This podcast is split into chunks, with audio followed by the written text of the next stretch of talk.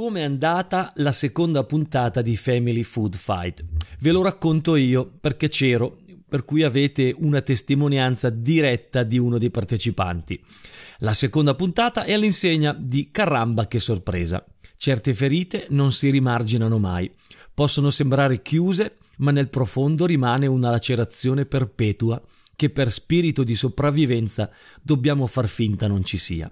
Alla morte di mio papà le conseguenze furono queste. Maria, che a quei tempi aveva dieci anni, si fidanzò a Rimini, dove si trasferì di lì a poco per poi sposarsi.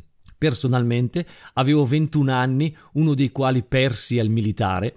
Mi buttai nel lavoro 15 ore al giorno per non pensare e soffocare il dolore straziante derivato dal fatto che non si riesce a capire per quale motivo un papà possa morire a poco più di 40 anni.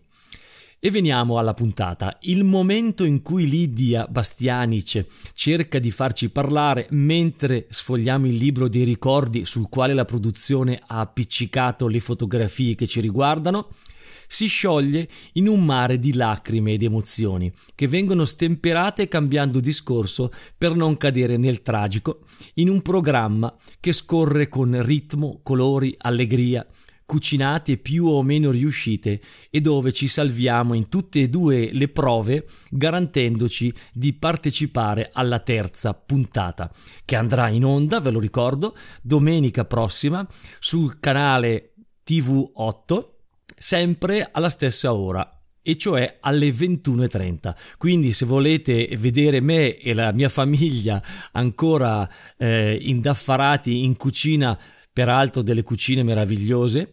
Sintonizzatevi alle 21.30 di domenica e ne vedremo delle belle.